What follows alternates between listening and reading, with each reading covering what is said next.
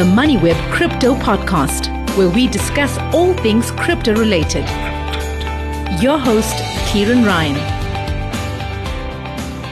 We're in the middle of a crypto winter, and it's a brutal one. Think back to November of twenty twenty-one when Bitcoin traded at sixty-seven thousand dollars and Ethereum was close to five thousand dollars. Those were happy days when millionaires were being minted virtually by the hour. But sadly, those days are gone. This morning, Bitcoin traded at a little over sixteen thousand five hundred dollars and Ethereum at just over one thousand two hundred dollars. And we've been nearly, some of these altcoins are down nearly ninety percent compared to what they were a year ago. And think back to what happened just a few weeks ago when the F T X exchange collapsed and its sister company, Alameda Research, went with it, probably the most significant crypto failure of the year. We started out with the collapse, we started out the year with the collapse of the Terra Luna stable currency, and that bled into crypto lenders like Voyager and Celsius and Three Arrows Capital. Now, for crypto enthusiasts, you may feel a little shell-shocked at all of this and wonder, where is it going to all end? Well, joining us to explore this is Paul Kasserin and Brandon Toppin. Paul Kasserin is co-founder and C E O of Petrock Investments, which offers a range of crypto-focused investments, including a Bitcoin fund, an Ethereum fund, and a U S dollar stablecoin fund. He's got a background in fintech and digital research, or sorry, digital transformation, having previously worked with companies like Woolworths, Naspers, eBay, ShopRite, and T F G. And also joining me on my left is Brandon Topham, who's no stranger to the MoneyWeb audience. He's perhaps best known as head of enforcement, was head of enforcement at the Financial Sector Conduct Authority.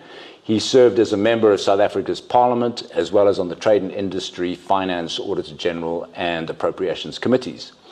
He's a qualified C A, and he's also got a background as a forensic accountant. And he's an admitted attorney, and I believe quite recently an advocate of the uh, South African Bar. Um, He's also a non-practicing member on the role of the Solicitors Regulation Authority of England and Wales. Most recently, he's taken up a position as C E O of Creston Forensic, focusing on crypto and regulation. Welcome to you both, Paul and Brandon. Good to be here. Thank you, Kieran. Okay, so let's start off with you, Paul. Uh, are you shell-shocked by what's happened in the crypto market in the last few weeks? Uh, is this the worst we've ever seen or we're likely to see? Yeah, yeah. Firstly, um thanks, Kieran. Thanks for having me on the show, and uh, thanks to the audience who actually are busy watching. Um, I, I think I'm more disappointed than than shocked. I th um, at the beginning of the year, um, my colleagues just warned me about uh, the bear market, and um, but no one could actually predict over the last couple of months what happened to all these major um, crypto companies. Um, if you think of it, F T X was one of the largest exchanges in the world. Um, so no one could have predicted that. So uh, it's, a, it's a little bit disappointing to see. And um, if you if you look back a year ago, uh, a number of people were, um, because prices were going up, a number of people were buying crypto. Um, they believed that the prices were going to um, skyrocket. But now, uh, looking back, um, there are worried people out there. Um, they're worried about their, their uh, funds, what's left of them. Uh, they're worried about their funds and exchanges, and they're worried about crypto market as a whole. Um, and there are a couple of people out there just uh, looking at the opportunity, looking at uh, the great opportunity, um, and they think that uh, the bottom is in and it's a great opportunity to buy. So people are at different places, um, but generally it's, it's a worrying time. Brandon, let's turn to you. You've been on the MoneyWeb Crypto Podcast a few times, and uh, I think people will remember, those who've listened to you before, that you were quite skeptical about cryptos. Uh, and I think maybe that was shaped a little bit by your experience in cracking down on Mirror Trading International and a few other crypto scams that came out. Cryptocurrency being used as the currency for a lot of scams that came out of the woodwork. You did warn us of the risks of this. Uh, do you feel vindicated? Well, I think too many people have lost money, serious amounts of money, to, to um, have any self-satisfaction. But the problems that have happened recently aren't so much crypto failure, but I think regulatory failure. And I think we'll discuss that a little bit more going forward, because I mean F T X was really a bank that wasn't licensed, and the crypto was just, for instance, the the cover. And many of the scams that exist out there aren't the crypto that's the scam; it's the scam.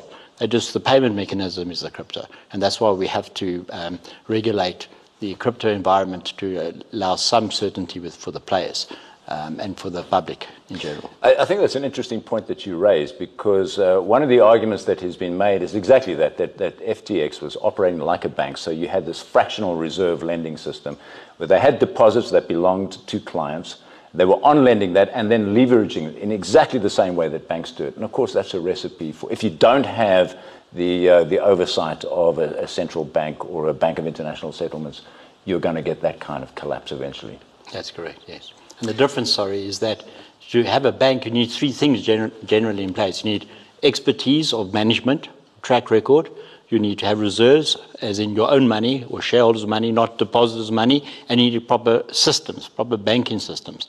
And if you look at the, what's going around at the moment, it looks like F T X had none of those three, and that explains why why the collapse happened to an extent. All right, Brandon, let's stay with you. So you were crucial to the recent rollout of, no doubt, what is the beginning of crypto regulations, or certainly not the end of crypto regulations. And so in future, you, we're going to see financial products and crypto companies, they must be licensed as financial services providers, and they've got until November of next year to do that. Uh, this comes at a time when South Africa is seen as a bit of a nursery for crypto scams, like Mirror Trading International, which you were personally involved in, in shutting down. Um, but it looks like, despite this, hardly a week goes by that we aren't coming across some other crypto scam coming out, uh, out of the woodwork. Will these regulations help drive the scamsters out of business? I think let's just simplify crypto quickly, though. There's put in two parts. You get the crypto or the product provider, the crypto itself, the Bitcoin, the Ethereum, all the virtual, the, the various stable coins, the thousands of other currencies or assets out there. All right, that's a, a completely other problem that's not going to be solved overnight. But the the, the second part, the the middleman, the intermediary, the advisor. That's where regulation right now is focused on, and that's the starting point to crack down on the problems. You know, if you want to invest in anything, you want to make sure that the, the person you're giving the money to, the person giving you the advice, knows what he's talking about, he's not going to run off with your money. The fact that the products you're going to be advised onto um, are not regulated, that's a, that's a completely different story for now. But yes, in the long run, uh, regulation will make this, the crypto environment much safer for, for everybody in it. It will still be a volatile market. You'll still have to be extremely brave to, to venture into that, and that's why you need to use experts. You know, uh, most of uh, crypto trading now is derivatives. I don't understand the first thing about derivatives. Okay, I understand the first thing about derivatives, but not the second thing.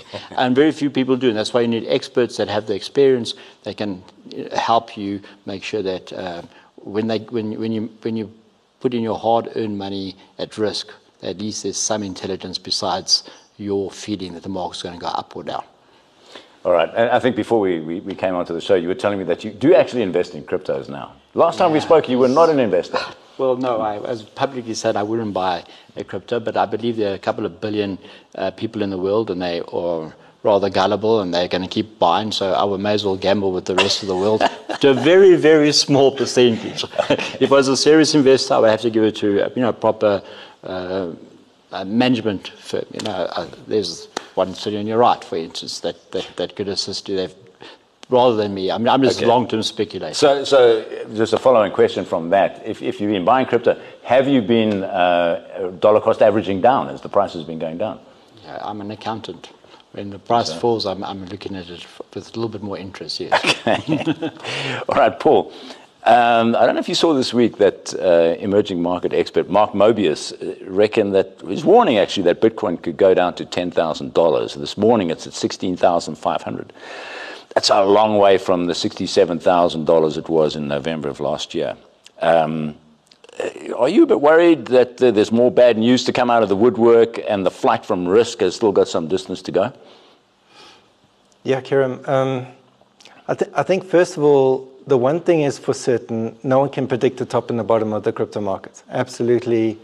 That's the that's one thing. I think my my son, my fifteen-year-old son, predicted the top of the market last year. So, but I think in general you can't predict uh, the market, especially in crypto. Um, Mark actually is also famous for saying that uh, what goes down will generally come up, and um, you just have to show a little patience um, and not hit the panic button. So. I think uh, over the last week, we've watched um, Bitcoin miners specifically start dumping some of their stocks, some of their um, Bitcoin. um, just to stay afloat. So um, that is one of the indications that the market is, is kind of looking at, uh, like a bottom. But uh, no one can predict anything. So absolutely, um, I'm, I'm not there to do that. I think as, as crypto as a whole, as a market, I think people are really nervous. And um, we've, uh, we, we've taken a long-term view. So if you, if you look at crypto, it's actually part of blockchain technologies. And uh, we fundamentally, our investment thesis is based on the blockchain technologies and what they can do for, for the world, for people, for different industries, including financial services. So if you take that long-term view, um, the investment thesis in the technology is pretty solid. So we don't look at the price of Bitcoin, but we take that longer-term view. And um, what is really concerning, though, for, for us is to, to look at our customers of exchanges right now. Because um, internationally, um, many people took their money off exchanges because of F T X. And, um, and now people are worried. So. Um, We've actually been in discussion with two very, very large uh, exchanges in South Africa. And the one exchange uh, would like to keep their, um, their customers' coins on the exchange. And they're showing the proof of reserves on their home screen and just uh, trying to settle the market down, which makes a hell of a lot of sense. The other exchange that we're talking to, uh, they have come out and recommended that um, the customers, their customers don't leave their coins on the exchange. So they're two different, uh, different views. And if you're out there and you would like to, um, to, to actually take hold of your coins, uh, if you'd like to take self-custody of your coins, the same thing uh, that a lot of people overseas are doing, you have to learn how to do self-custody. So um, what that means is you have to set up your own wallet and you have to transfer your coins off an exchange into your wallet. So I brought a couple of gadgets I'd like to show you. I hope you don't mind. Sure. But they're, they're super interesting and they're quite unique. So they're great for Christmas presents. Um, if you are keen. Um, and do, for do you sell them, or these are just, I, I, did you I buy these from, uh, from somewhere else? I don't sell them. I actually bought them online. You can't buy them from an exchange either, definitely not. And, um, and what you can do is, I've, I've got three here, and they're three hardware wallets. Uh, I don't know if you can uh, see a picture of it um, at the back of us, but um, I'd like to show you the first one. So um, this is called a Ledger. Um, it's, a, it's a hardware wallet. It's a super useful thing. It looks like a memory stick. Now, um, what it does, it, it stores your, your private keys. So when you, when you want to uh, remove your uh, coins from an exchange, you open up a wallet, and, um, and you will get um, a seed phrase. Now, um, your, your wallet is protected by private keys. And what you can do is you can actually store your private keys on one of these hardware devices. So it's an extra level of security. So every time you want to transact with your coins, you actually need this device, and it's got a little pin on it. So um, you can lose your pin. It's kind of like a cell phone. You try it too many times, it goes dead. Um, and they're quite expensive. It's about three thousand rand, one to three thousand rand. Good Christmas present, the one thousand rand one, I think, um, for Christmas. What's the brand? Uh, this one is uh, called a Ledger, and there's a couple of brands out there. There's a Trezor and a Ledger. We, we don't recommend either, but I personally own a Ledger. And then there's uh, two other examples. Now, just as I said, um, as, as a client, and you would like to actually own your own uh, crypto, you have a wallet. Um, When you open a wallet, they'll give you a seed phrase. Now, the seed phrase is, a, um, uh, is twelve words or twenty-four words. It depends on the wallet. And uh, then you have to store that seed phrase somewhere. So it can't be under your pillow. Uh, you have two products. Hardware. No, it can't be digital. Don't put it on your computer. Well, yeah, not digital, and don't text it to someone. Um, you have to be super careful. Once someone has your seed phrase, they've actually stolen your coins. Uh, Call up those here's pictures. An example of um, a hardware wallet that stores um, seed phrases. Uh, if you have little kids in the house, it's, uh, just keep it away from them, because it's actually fun to play with. And um, if, if the letters fall out, you also lose your phrase. Um, there we go. And this one is a cylinder. It's a, it's a Crypto Steel uh, wallet. So you can open it, and inside is, is your seed phrase. So here's some examples of how to store a seed phrase in case your house burns down. Just, just explain on that cylinder there, because that looks like a uh, cigar case. Uh, yeah. How would you enter the seed phrase on that? So, so what happens is you have to open it, and um, there are a number of little um, discs that you put on. uh, words, and then you use a pencil to identify what the seed phrase is. So it's, it's quite difficult, it's quite tricky, but it's kind of fun and it's quite cool. Um, then you have to store these and you have to make backups of these, because uh, once you lose this, you lose all your money. Um, and because we're all South Africans, there are other risks associated with this. And um, so you just have to be super safe, super careful. And why am I showing you this? You mean the risk of somebody pointing a gun at you and saying, what's your seed phrase? To go try and get their hands on the crypto. Exactly. Well, ironically, you are the, the worst person, not you, Kieran, but um, the investor is probably the worst risk out there, because um, you send it, you, you send your coins to the wrong address, you lose one of these things, you forget where you wrote it and you put it, or you, you know, you, you store it somewhere, you give it to someone, or someone steals it from your house. So, so you, uh, the investor is ironically one of the uh, one of the big risks. So th this is one of the reasons why we started Petrock, you know, just to um, mitigate all these things, all these devices and all these issues and the pressures and the risks and the counterparty risks that come with exchanges. And uh, we want um, people to actually start considering, including yourself, Brandon, um, crypto as a more of a longer term investment. And uh, when you t start looking at crypto as an investment, then you have to start worrying about things, um, because it's a lot of money and uh, you don't want to lose it. Okay, Brandon, let's turn to you for a minute. Uh, okay, in the intro I said that you were formerly with the F S C A, the Financial Sector Conduct Authority. Um, so you're no longer there. Your new venture is C E O of Creston Forensics. Never heard of that before, but your focus is on cryptos and on regulation. Um, I'm a bit surprised because I remember you as a crypto skeptic. So tell me about Creston and what services it provides. Well, Creston is just an accounting firm like Deloitte or P W C, except they're number one and two, and uh, Creston's number thirteen in the world. So this is a much smaller player, but it's a niche market, um, which allows me to advise my clients who effectively are in the crypto space how to um, comply with the coming regulation, how to make their, their businesses a lot safer, et cetera. And I personally believe that self-regulation is a starting point um, in this industry. Um, unfortunately, many of the players right now in South Africa want to wait for regulations to come out, and I believe that that's just going to hurt them in the long run, because um, all that's going to happen is that you're going to have regulations that are so strict that you probably have to be a bank to almost uh, play in this market. And somewhere between no regulations and too much regulation, we have to find a balance. So that's one of the jobs of, of, of, that I've got at the moment. And um, Uh, also, f all the frauds that are taking place very often do involve crypto, and it's a very specialist area that I know nothing about, effectively. um, right. I pretend to know a lot, most people do, but you, it's an area that is so diverse that no person can, can, can really understand, and you have to have a, a very wide range of team, uh, people that know cybersecurity and that understand um, uh, the, the crypto world very, very well to be able to unravel a, a, a fraud properly, and that's what we are going to do at this company. Um, I was contacted just this week by somebody who was saying that the, did you know, he said, that financial advisors can right now give advice to their clients on cryptos.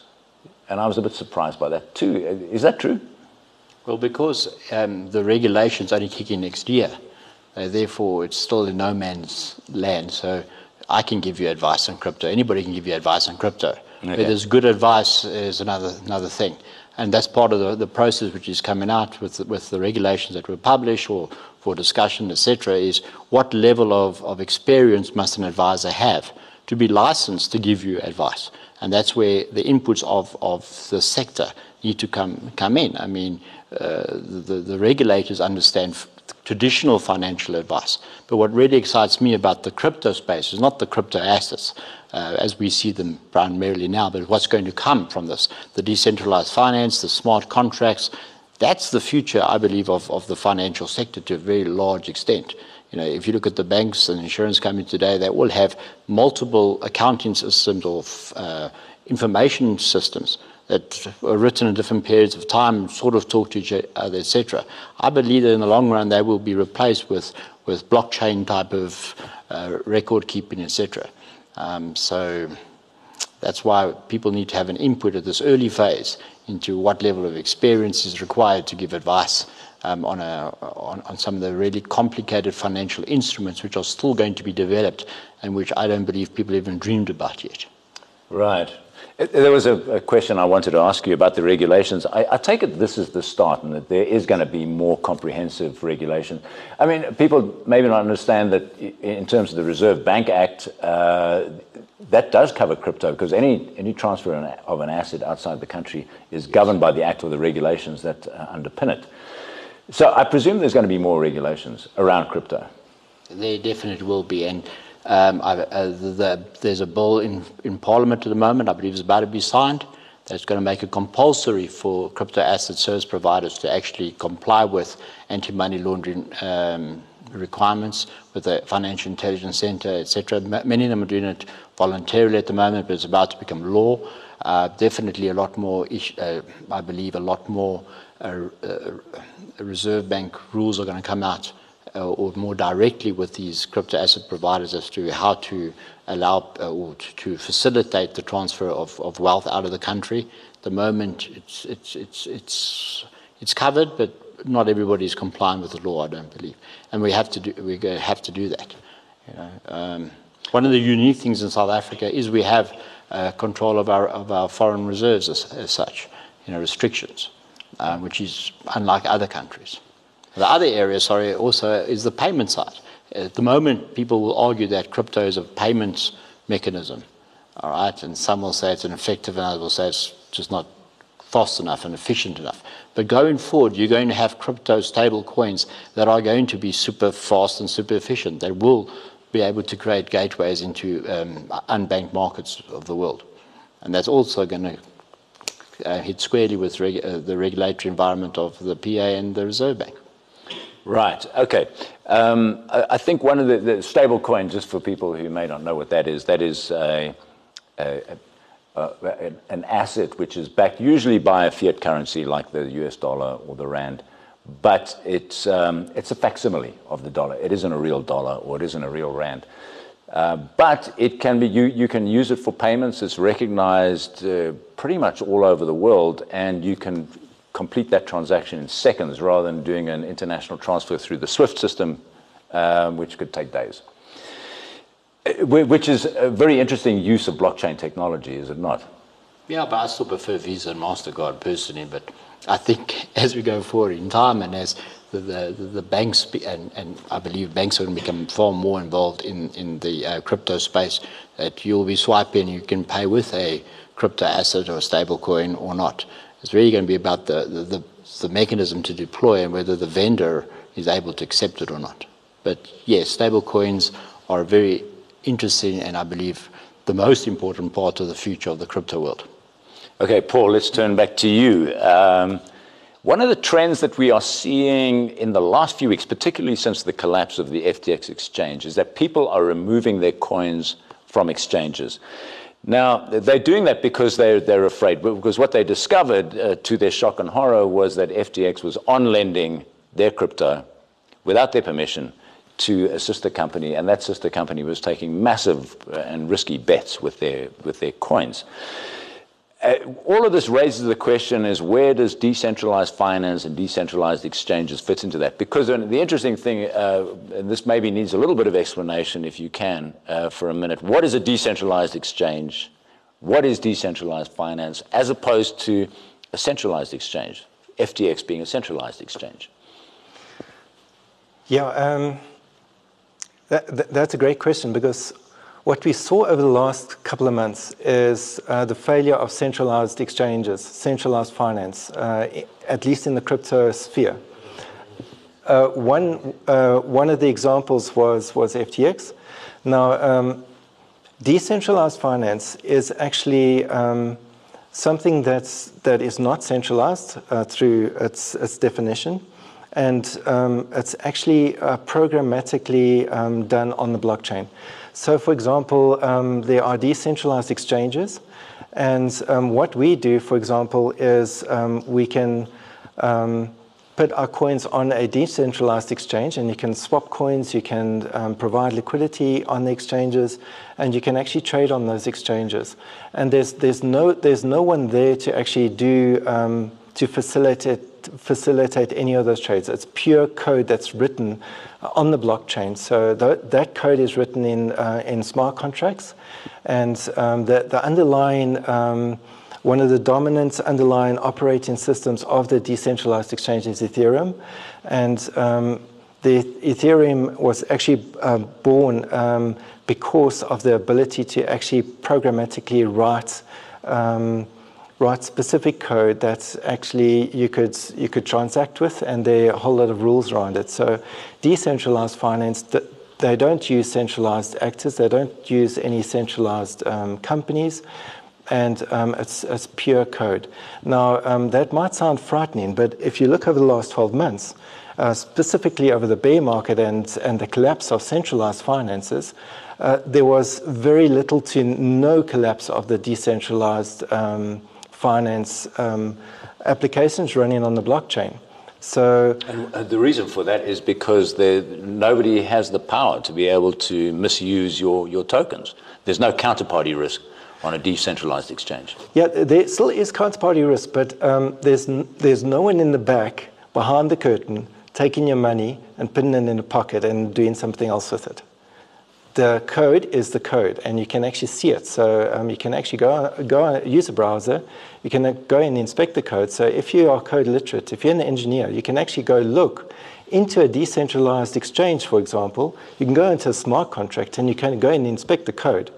That code is also um, audited by th third-party providers. So um, that's audited code, it sits there, it's available to engineers to look at, it's available to people to inspect, and um, it operates as expected.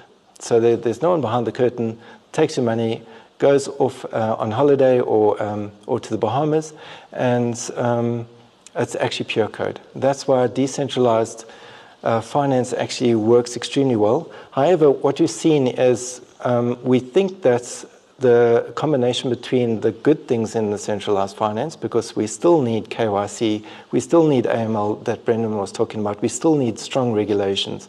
We've seen now the benefits and the necessity of regulations, but if we can marry the benefits of decentralized finance with the benefits of centralized finance, we, we, we got to get a deal. And that's where, where I think the world is shifting towards. So it's not one or the other, it's going to be a combination of both, just using blockchain technologies. Okay, so we've got a question here for Paul. How would investing in Petrock Investments be less risky than F T X and Celsius? In other words, what are your chances of failure? Yeah, a great question. Um, I don't know who it's from. I, I, I would love, oh, there. It says Heloise. Heloise. Thanks, Heloise. Um, that, that's a really good question, because if you, If, uh, if you think about it, um, there are a number of South Africans that were caught out with F T X, absolutely. I know one or two of folk who actually had money uh, in F T X and that went into back bankruptcy. They, they actually uh, lost their money. And uh, same with Celsius. So um, a lot of South oh, Africans... We're not certain yet that they've lost their money, right, with F T X? No, they've it's gone in into bankruptcy. bankruptcy. So both Celsius and F T X uh, have filed for Chapter eleven, and they go into bankruptcy, and you're going to get a portion of your, your dollar back. So you're going to get maybe all your money back, or, um, or some of your money back. Thanks, Brandon. But um, hopefully you get a good portion back now. Um, Celsius and, and F T X are two different business models. So one is a lending business model, which is Celsius. Now, Celsius was actually an unsecured loan that you were making. You were giving your coins over to Celsius. It was an unsecured loan that you were giving to Celsius. Celsius were taking your coins, and they could do what they liked with it. Um, and uh, actually, if you look at the proceedings in the bankruptcy case, they've actually taken ownership of it, and they've told the judge that they actually own the coins. Um, and uh, they are just unsecured loans back to customers. So, so this isn't banking and regulation talk. This is just a pure unsecured loan to a company, uh, which is uh, fundamentally an issue with, with Celsius.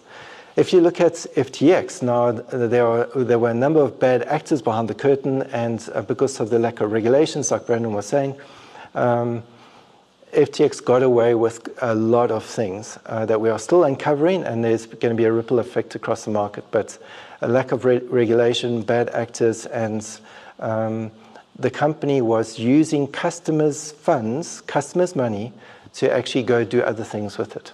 So fundamentally wrong. Um, At Petrock Investments, we, we have actually seen this, and we spent um, about a year or so um, looking at what the best way to do it is. And actually what we did is we just copied fund structures, what, what, uh, what customers would expect out of funds. So uh, what we're really sure about is that if you are a long-term investor, and if you don't want to trade and speculate and uh, worry about coins and wallets and things like that, you, you need to actually place your money in a fund. Now, um, the way we set up funds are just the way um, folk normally are used to funds in South Africa. So funds are totally separate, uh, separate legal structures, legal entities. And as a fund manager, we, um, we make sure that um, the funds themselves come through the bank into, into the fund structure, and they are, uh, the coins are purchased and kept in safe custody. And uh, if we uh, do mine for yield, Uh, all the benefits go back to the fund. So uh, no one touches that fund, and the fund is open and available to customers. And a third uh, party and um, a, a fund administrator every month comes and makes sure that all the coins and the, the net asset value of the fund is intact, and they report independently back to customers. So you can just see all the uh, checks and balances are there. It's nothing new. Um, so Petrock Investments, we didn't invent this stuff. We just took and borrowed uh, the, all the best practices from, uh, from the great funds that we already have in the country. And uh, we, we, followed, we followed that practice. So you can see that's fundamentally different to uh, an exchange that went bad, which is F T X, the example, and also the lending practices of the other companies that um, take your crypto as unsecured loans. Great yield that you can get with unsecured loans to companies. So if you do see the opportunity in the markets that someone offers you fantastic yield for, uh, for your coins, you must ask twice, you must read the T's and C's and, and start worrying, you know, when I give you the coins, is it an actual loan that I'm giving you? What are you doing with, uh, with those coins? What are you doing with the money? Are you actually um, doing something behind the scenes with it? Am I going to get my money back? And these are the issues. So if it's too good to be true, it's it's probably to uh, probably stay away from it. Can you just add, you are a registered financial service provider as well, are you not? Yes, thank you. Thank you. So there I, you I'm go. so sorry. Uh, that, that was the other very very big important thing. Um, it took us a while to actually establish ourselves as a regulated service provider, and we take it extremely serious. So we we have a, a key individual in our in our team. Um, who's absolutely, he comes from a bank, he's, um, he's highly regulated after twenty years being in the bank, and he helps us uh, through through our processes. So, so we have that robustness built into our operating system, if I can say that, and our fund flow. Um, and we, we really care about this independence. So, so that's what's different between maybe a fund and a company that uh, takes crypto loans and uh, unregulated exchange with some bad actors behind it. I think I think one of the points that I just want to emphasize that you're making there is that so you've you've brought in okay proof of reserves is is part of the baseline reporting which is going to be expected for crypto companies going forward, right? So you're going to have to be able to show, we say that we've got this amount of crypto, and the auditor independently verifies that that is what we've got.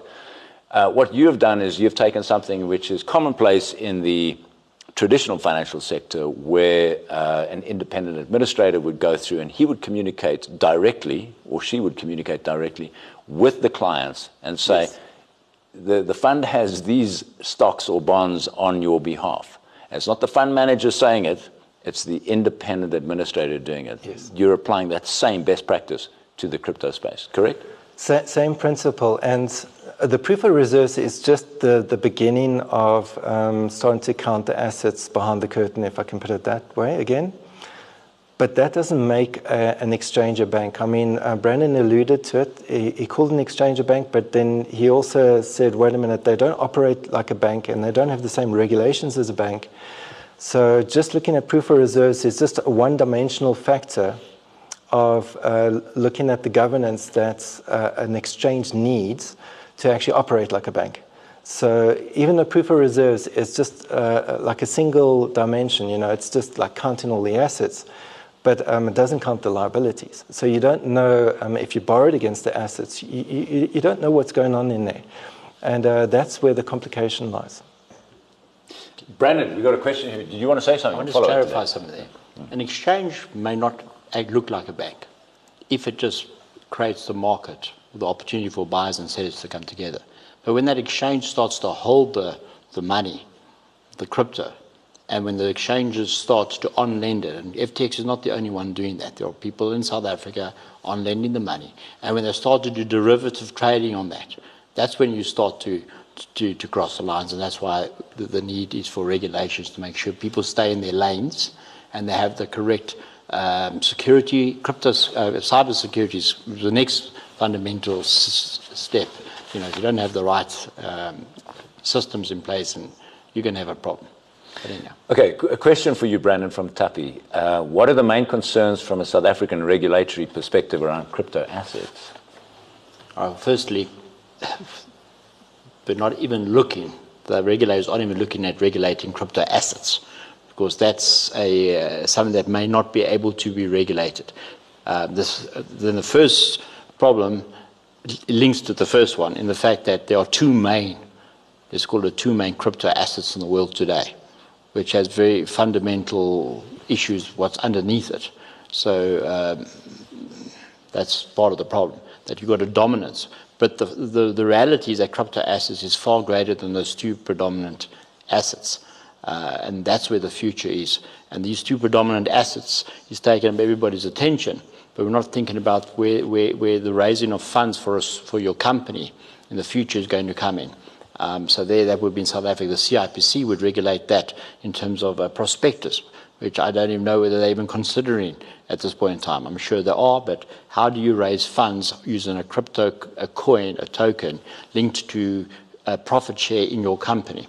So that leads me to effectively the second problem, is that it crosses so many regulatory departments.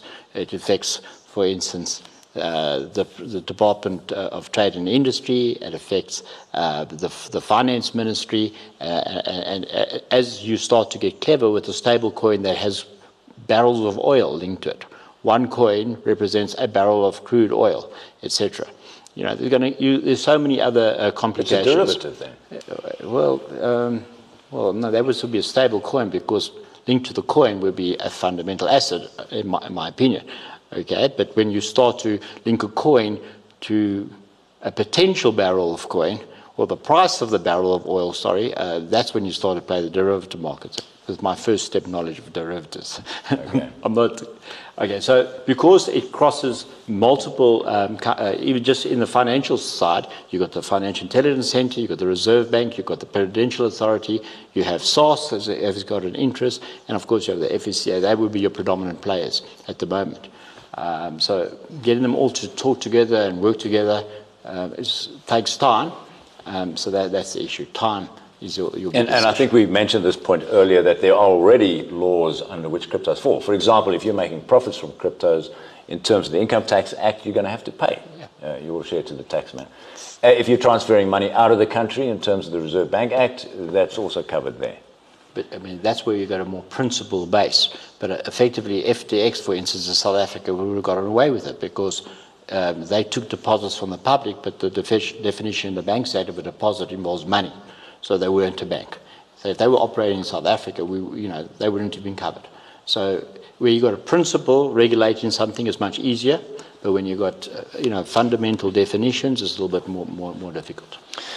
Paul, can we come back to you? I want to talk about some research that you did, which is very interesting research into financial advisors in South Africa, and they can now include crypto in their portfolio of investment products. So that's quite a breakthrough uh, because regulations are coming. So you, you are working with advisors to assist their clients. Tell us about this research. What were the key discoveries, and what's the reaction generally been of financial advisors to cryptos?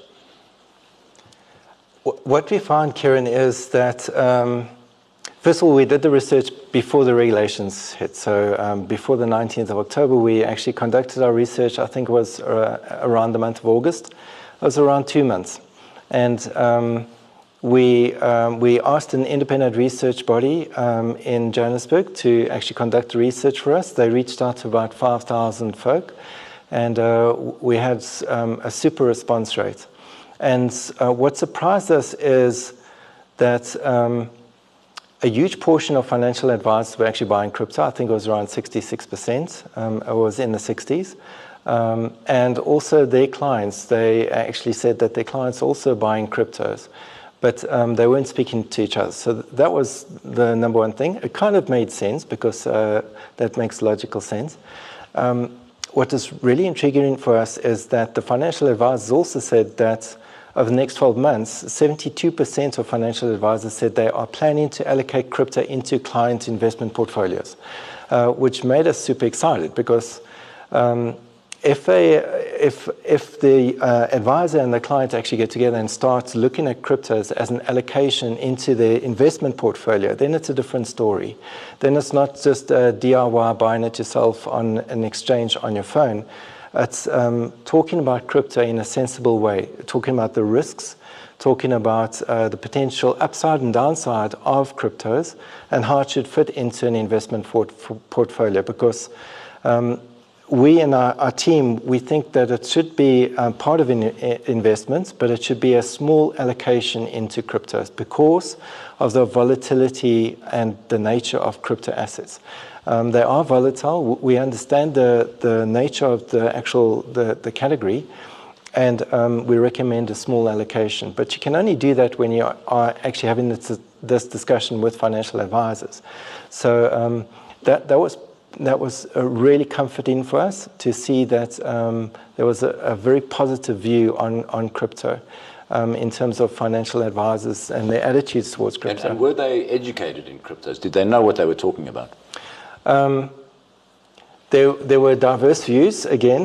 Um, It was so interesting because their, their source of education was from YouTube. So, so this, this, is, this is a good thing and a bad thing. I mean, YouTube is phenomenal.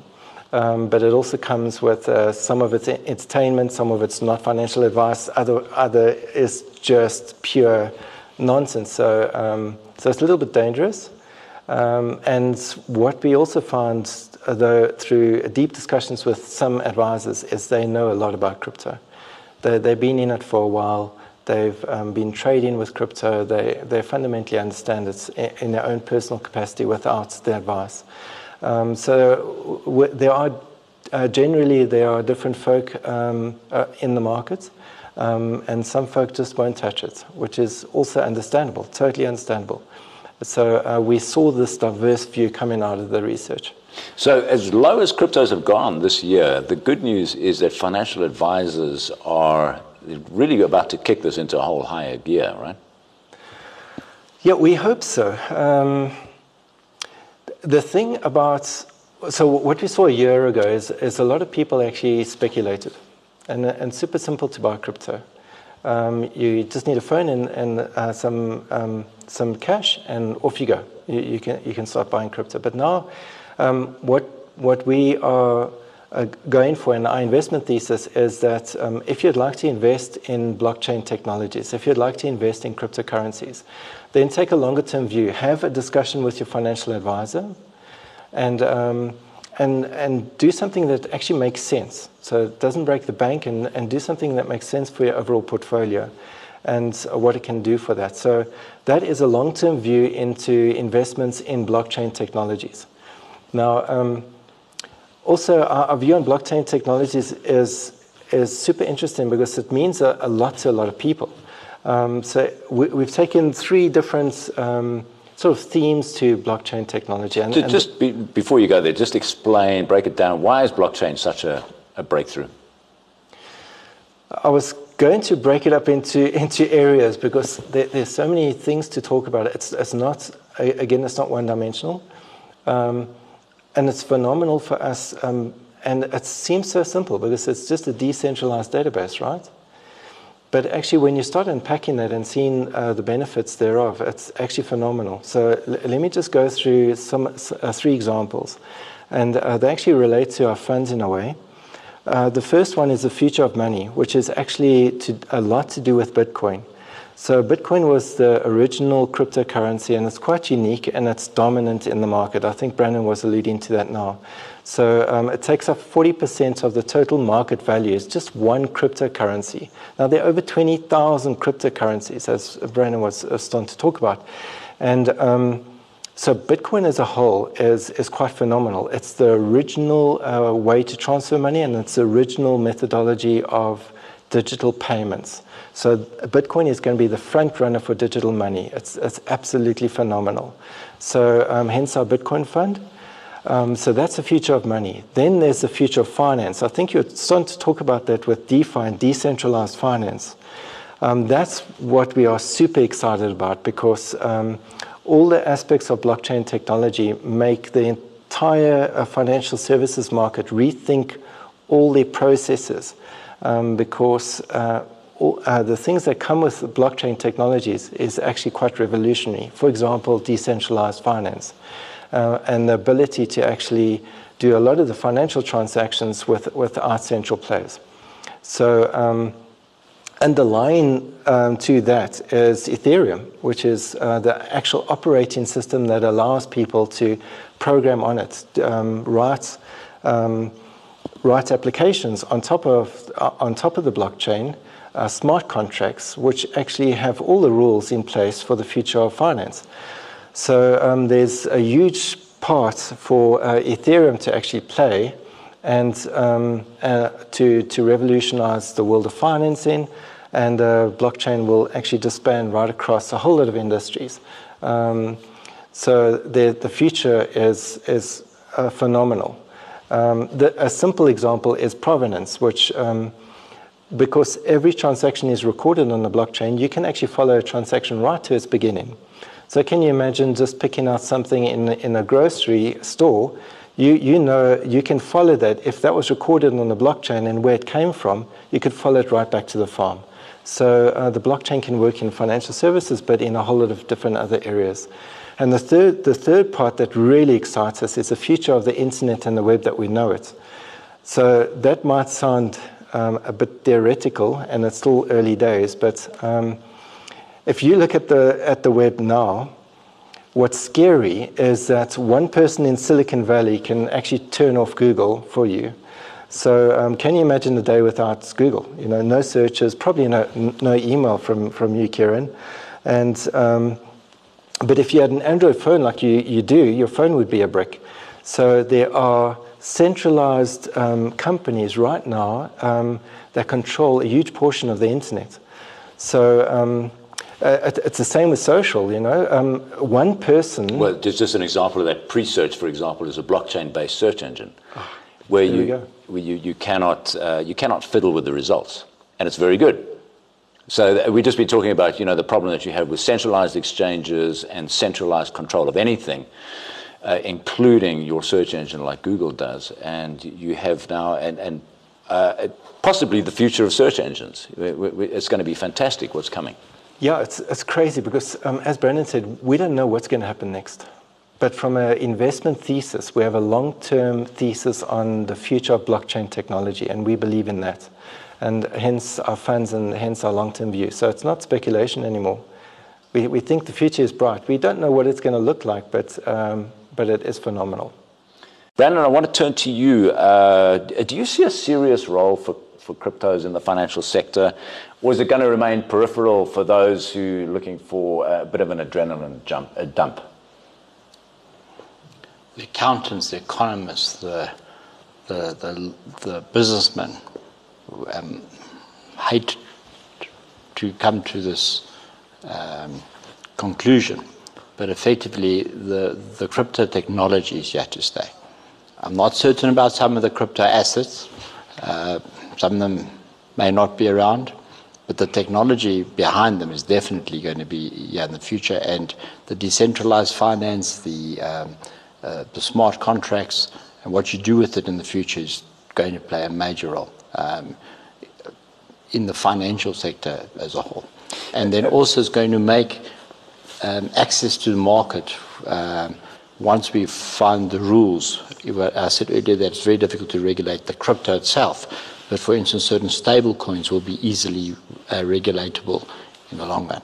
Decentralized exchanges and things like that may not be easy to regulate because who are you going to regulate? And so you'll end up with regulations that will apply more to the centralized people, and then decentralized will probably be outside there. Um, but they'll have a role to play, and maybe a very important role to play. But yes, the answer to your question is I think it's it's here to stay. Uh, the fact that some of the biggest funds in the world are invested in it, um, either because it's, uh, we don't want to be left out and the fear of losing out, and, and until this year, nobody was ever wrong for investing in, a, in, in the major crypto assets. But now people are starting to reconsider, and hopefully a more a conservative approach and a rational approach will will will, will take place in the investment world in the future. Well, I think more than fifty percent of Bitcoin holders are now underwater. uh, so you, you were right. Up until a few months ago, uh, it, it, it was the case that it doesn't matter where you bought, you were pretty much guaranteed to be in profits. Uh, okay, Paul, uh, we are getting a little bit short of time here, so uh, I've got a few questions to rattle through. Why would one invest in your Bitcoin fund or your Ethereum fund? I mean, can I not go to Luna or Altcoin Trader or Valor and buy Bitcoin myself and self-custody it? Well, what's the value that you're adding in your Bitcoin fund and your Ethereum fund? Yeah, abs absolutely, Kieran. I mean, someone can go and um, they can definitely go onto an exchange and they can purchase crypto themselves. As I said, they just need a phone and some money and off they go. But um, if someone wants to invest in blockchain technologies, they want to take a long-term view, and it's actually quite a significant investment on their side. So it's it's it's something that they can afford to lose. And um, and what our clients uh, come to us, they, they don't want to worry about wallets. They don't want to worry about the counterparty risks and all the other things that come with uh, storing seed phrases and things like that. They want. They want an investment that's very similar to uh, what they already have in terms of their investment portfolio. And uh, they're looking to invest in, in crypto um, just like their other investments. So they come to us for that, and uh, that's what we offer. That we also, um, our funds are, as I said before, they are set up in terms of a, a traditional fund structure. So um, we have a fund administrator that reports back to clients to, to let them know uh, where their assets are and uh, what their yield is that they're making on their assets, and, um, and what their balances are. So uh, it runs like a fund. Um, it's for long-term investors who are interested in blockchain technology investments and see a long-term view for it and uh, see a, a major upside. So, um, so that, that's what's... That's what our funds are set up for. We've um, actually lately, we've been really helping uh, customers um, actually get off exchanges and move their cryptos into our funds. So that's, that's been uh, a very recent thing for us to actually just comprehend, just to help uh, existing crypto exchange um, customers just to move their, um, move their cryptos out of exchanges and into funds. So that's, that's quite a new thing for us. Um, but you can see that uh, fundamentally there are two different things here. The one is uh, long-term investment opportunity, which is in blockchain technologies, and the other one is definitely has its place as well. Okay. Can I come in there? Sorry. Yes. Do you own shares directly in the stock exchange yourself, Kieran? No. Do you own shares directly in the stock exchange yourself? No. Do you have C I S, Collective Investment Scheme? Yes. Do you? Mm. All right. That's a fundamental principle. You don't invest in something you don't understand, because what people don't understand is that there's not one Bitcoin market in the world. There's not one exchange. There's not one price. There's prices all over the world. They, they don't understand what the miners are doing in that country or that country. They don't understand the sentiment around various things. So you'd be a fool. There are, you can play around a little bit for the fun of it, a little bit of money, to put your money directly in the stock exchange. You go through fund managers that understand the industry, that understand the sector. Same with any form of investment. This is why it's got to be, be regulated, is that if you want to be a longer-term player, not a gambler, not a speculator, then you should allow people that sort of understand the whole industry. They'll get it wrong from time to time, probably more often than not, but they can get it right more often than you as a man in the street that doesn't know anything really. You think you know about Bitcoin. And all the youngsters that come to me and tell me they're forex traders or they're crypto traders, et cetera, they know more than gamblers, because they really don't understand the market, and you don't understand the market, no matter how clever you think you are when it comes to Bitcoin. There's probably very few people that know it, and even then you need a team of people with different knowledges of any market, be it crypto, be it commodities, be it shares, whatever form of asset class. And this is just one asset class. a highly speculative, speculative, risky asset class, but it's still an asset what, class. What about stable coins? Okay, talk about that, because that, that has been the big surprise and the big growth market within crypto, where you've got Tether, you've got U S D C, you've got uh, a, not Binance Coin, a Binance U S D. These are stable coins backed by the U S dollars, and I think of the uh, you've got three U S dollar-backed stable coins in the top ten in terms of market cap. Do these have a future? Um, for certain, provided they have the actual dollar behind them. Okay, that's where it comes to proof of reserves. They must be audited. There should be an audit certificate published monthly by the audit firms. There should be proper rules in place that the regulators put into place that say this is what we expect from the from the fund to publish, et cetera. So that is uh, the thing about uh, crypto is it makes it easy to get into the market, effectively. It's much easier to go and buy a crypto which has a backing of Standard Bank shares, for instance. All right, man, that's a bad example because it's easy to buy shares in South Africa. But let's say a barrel of oil. I don't know when last you bought a barrel of oil, but it's not easy to buy a barrel of oil um, or something else, uh, effectively. And that's where the stablecoin. And, and also linked to stablecoins in the future is going to be things like, uh, well, it's already happening, a timeshare. You, you buy a, a right to use an asset or part of an asset. Um, and we're not even in the non-fungible token se- section yet. So yes, stable coins in my mind is the what gives crypto credibility. What gives it lack of credibility are those other coins that we're not going to mention now. Okay, so we, we just got a couple of minutes left, and we haven't even touched on non-fungible tokens, which is really a way to uh, make digital assets scarce and to make them tradable. Uh, we'll leave that for another day. I want to I want to get to a final Uh, question for you, Paul. Somebody who's just getting into crypto for the first time, what should they do? Should they go to Petrock Investments, or should they go somewhere and just buy some some Bitcoin, or should they avoid it altogether? Wow, Kieran, I, I think it depends.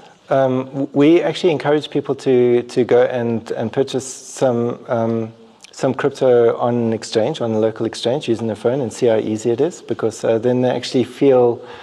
They, they, they, they get a feeling for um, for the actual coins that they're purchasing. If someone wants to take a long-term investment, then it's a different story. Then it's a lot of money, and you have to be very careful. And uh, that's when um, we encourage people out there to actually speak to their financial advisors first. Firstly, absolutely, because then uh, you'll you'll get a probably an, a good, insightful, independent view. And then at least um, you don't have to always listen to your financial advisor, but at least they make sense. You know, they're going to cover the risks, and they're going to speak about your investment portfolio and how much to spend, and uh, how to how to actually um, make make sure that you don't actually um, take too many risks in terms of your, your overall portfolio and your savings, which are super important. Um, well, what, what if your financial advisor knows nothing about crypto? You wouldn't go to him for advice. Um, Well, you sh- um, well. First of all, your financial advisor should know something about money, okay, and should uh, should um, know something about speculation and uh, the risks associated with that. They may not know everything about crypto. We we actually encourage both financial advisors and um, and clients out there. Uh, we have a website, petrock invest dot com. And people are welcome to actually come online, subscribe. We have a cool monthly newsletter we're launching next month. And um, and we have a lot of information there uh, for uh, financial advisors specifically, uh, legal structures, tax advice, and things like that, just some guidance. And uh, a lot of info on, on our website. Um, but it is a difficult and complex discussion. Um, I think that's what you're alluding to. You know, yep. It's not a simple thing. And okay. uh, people must just be wary. All right, we are going to leave it there. Thank you very much, Paul Kasserin. Brandon Topham, great discussion on cryptos. Thanks, Keith.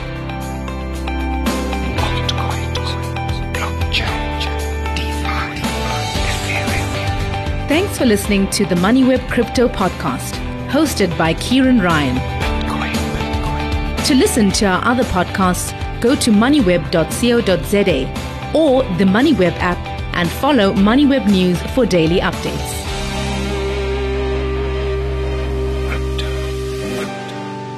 MoneyWeb, your trusted source for business and investment insights.